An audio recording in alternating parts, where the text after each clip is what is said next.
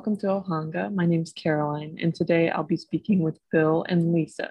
So, guys, I'm going to jump right into the questions. Um, can you just start off by telling me what kind of art you do and maybe when you started doing this type of art?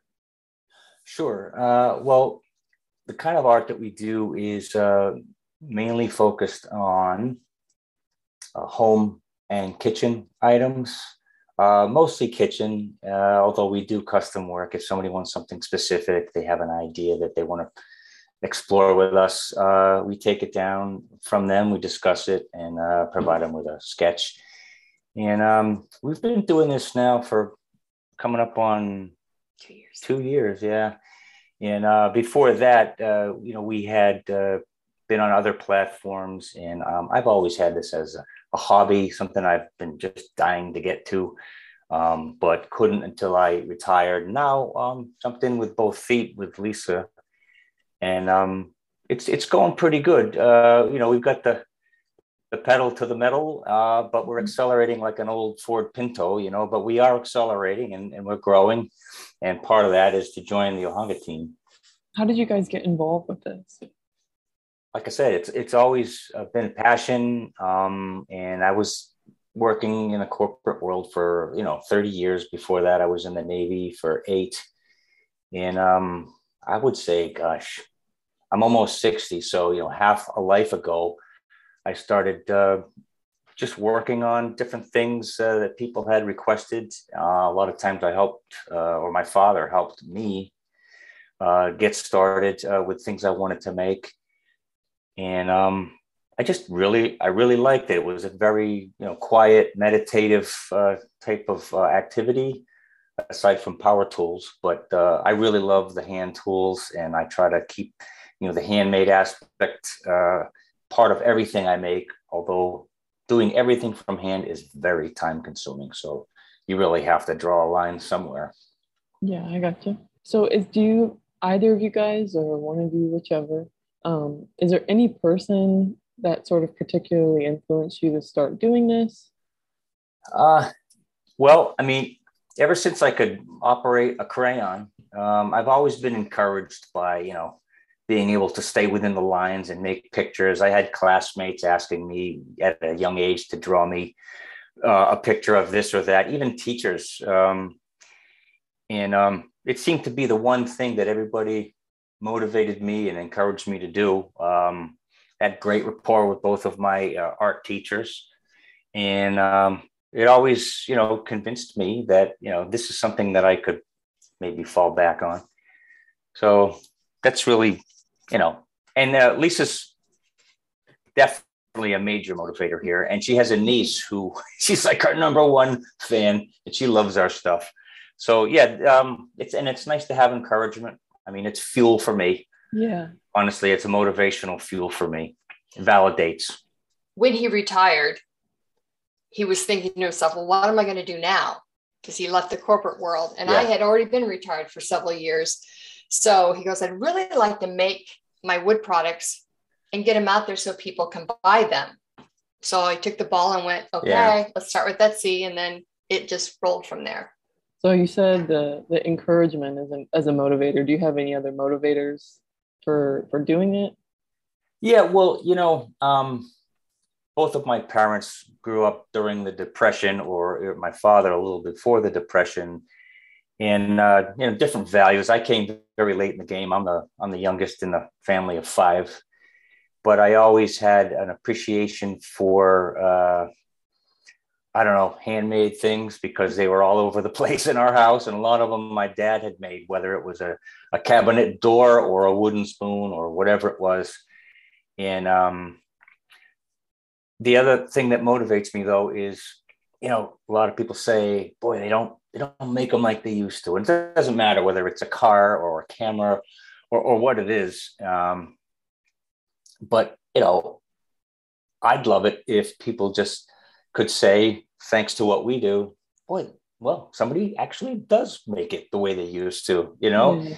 and uh, you know i put my heart in the stuff. Um, i know a lot of big stores will have you know something that was churned out you know miles and miles away by someone who doesn't really put their heart into it. Only by the looks of it i certainly don't know. I don't see it happening but i do see the result. I go and check out the work and a lot of it i just don't think is built to last whereas i'm trying to make something that is of heirloom quality and maybe a few generations could use it mm. and i and i definitely don't want to make something that um, is um, artificially aged with chains and nails and hammers like I would never buy blue jeans that were already torn up and pay more for them. You know what I mean? It's like yeah.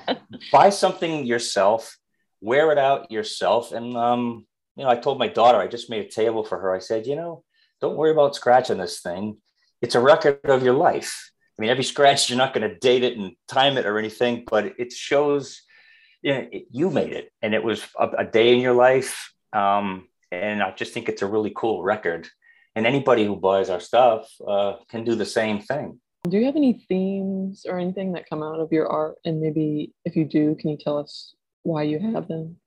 The theme, if I'm answering the question correctly, is more or less, you know, provide a niche for people who want something that's handmade, that's going to last, and add to the the coziness of their and the warmth of their house, their kitchen, um, we have a customer right now who just, uh, uh, what's the word, renovated her whole kitchen space. And now she wants to, you know, so now the cake is baked and she wants to frost it, so to speak. And she needs pieces to, you know, help the whole thing pop. And uh, so that, you know, when you walk in the door every day after work, you know, you know you're home. You got something there uh, of ours that contributes to your um, sense of um, well-being, comfort, happiness. Have you guys had any obstacles that you face in pursuit of this? uh, well, yeah, Lisa can probably talk more to that. But all I'm going to say is the obstacle that we we still grapple with less and less over time is you know we still compete with the stuff that's churned out, and mm-hmm. when people go to our site, you know we're not giving it away. We we think we're asking a fair price, but it certainly can't match the, the stuff that's at the brick and mortar stores typically right because we you know i gotta wonder who's making it who's being paid to do it um yeah i don't have the all the facts but it kind of suggests that pretty strongly. So competing with that stuff if if a customer doesn't really know the difference we we try to educate them and, and, and you know provide a background on our yeah, stuff. So sure. go ahead. The biggest obstacle is saying obstacle. Yeah, the biggest obstacle I have faced uh, as far as the business goes is the social media because our business mm. can't grow. People can't come to our site if we don't get out there and tell them that we're great and come to our site. Right.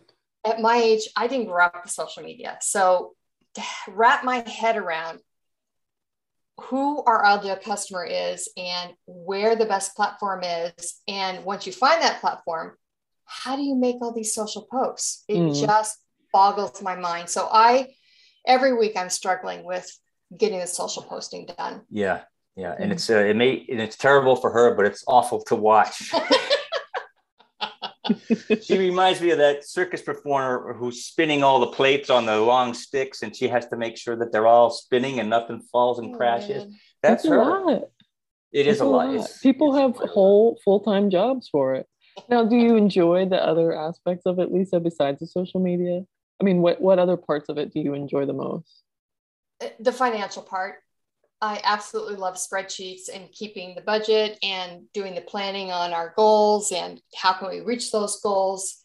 Um, that I enjoy. Yeah. That I understand. I can do very easily. But to learn how, well, first of all, I didn't know how to really take a photograph.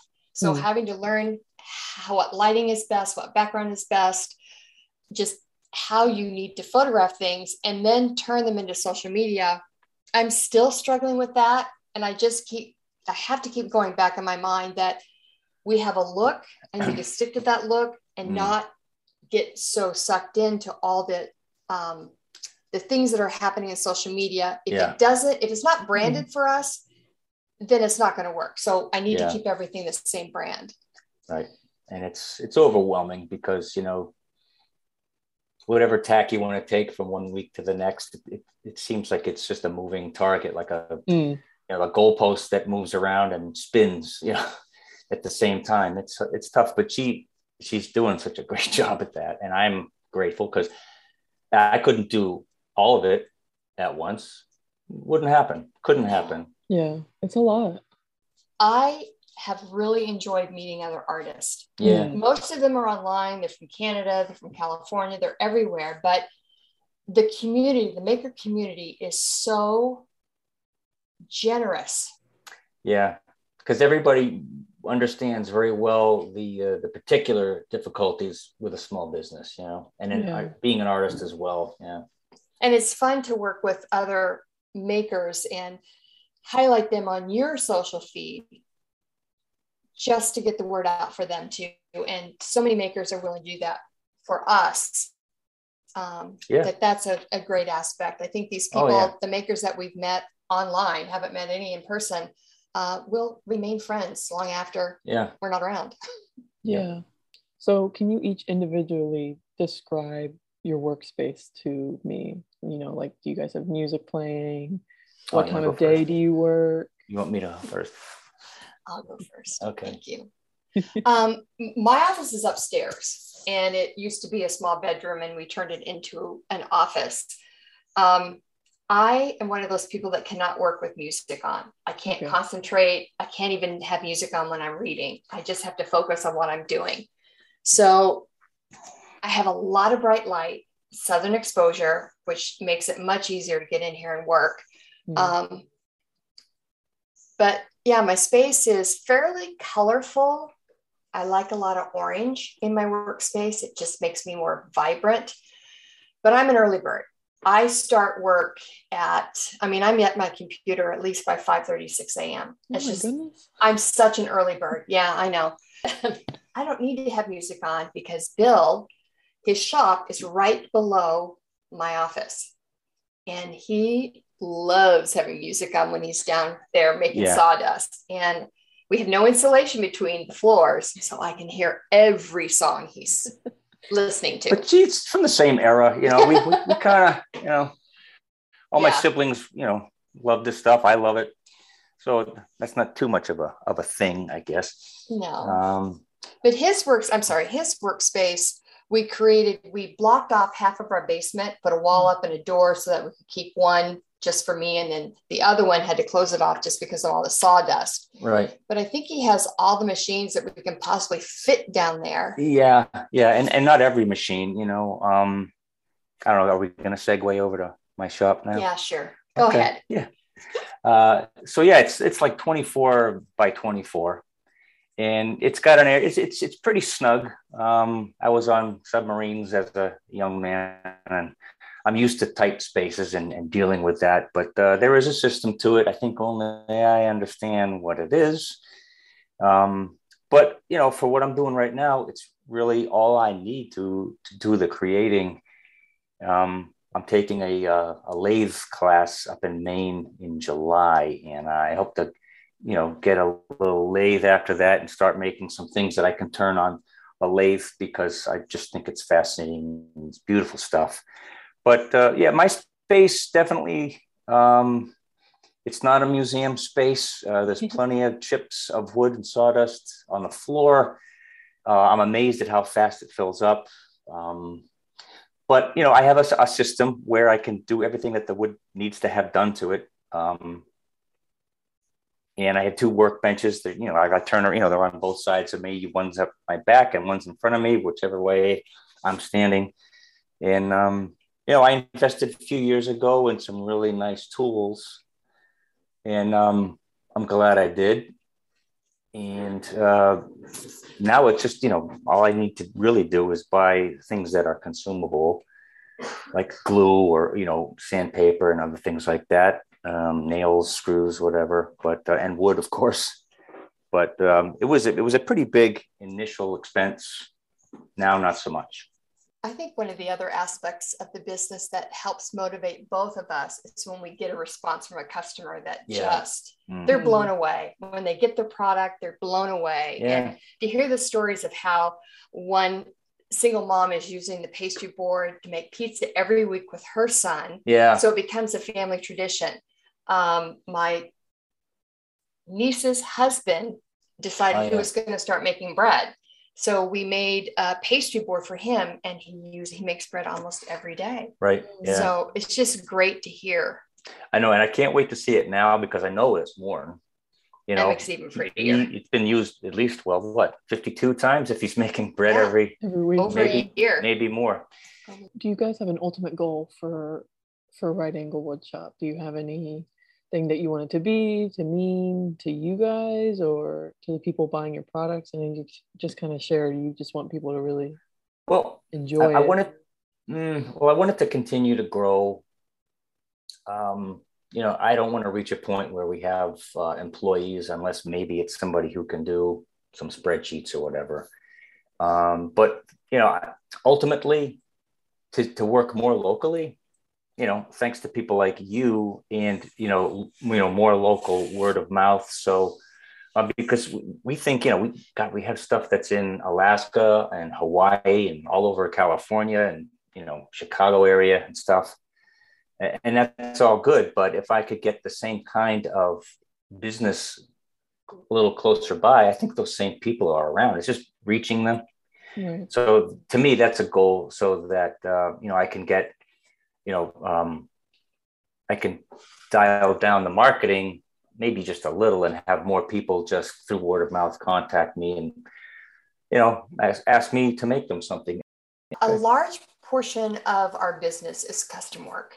Okay, yeah. So if they see something on our page Yeah. or anywhere else that they'd like something made for them, or they uh, have an idea of what they want, we love for them to reach out to us. And then Yeah, he works up a sketch. They go back and forth on the materials and the Yeah. size, the handle shape, everything. yeah, and it could be something that hasn't even been made in my shop, but maybe they want a charcuterie board that's just a little narrower, so it'll fit under the cabinets, for example. Okay. or uh, you know if i offer it in walnut maybe they want it in another wood that's not a problem The other direction Bill wants the company to go in is he's doesn't want to just limit himself to one dimensional items like cutting boards and charcuterie boards. yeah yeah He's looking to make, uh, well, the plan this year um, to bring out new products that are three dimensional and eventually furniture, uh, small scale furniture that we can right right hopefully yeah. sell locally.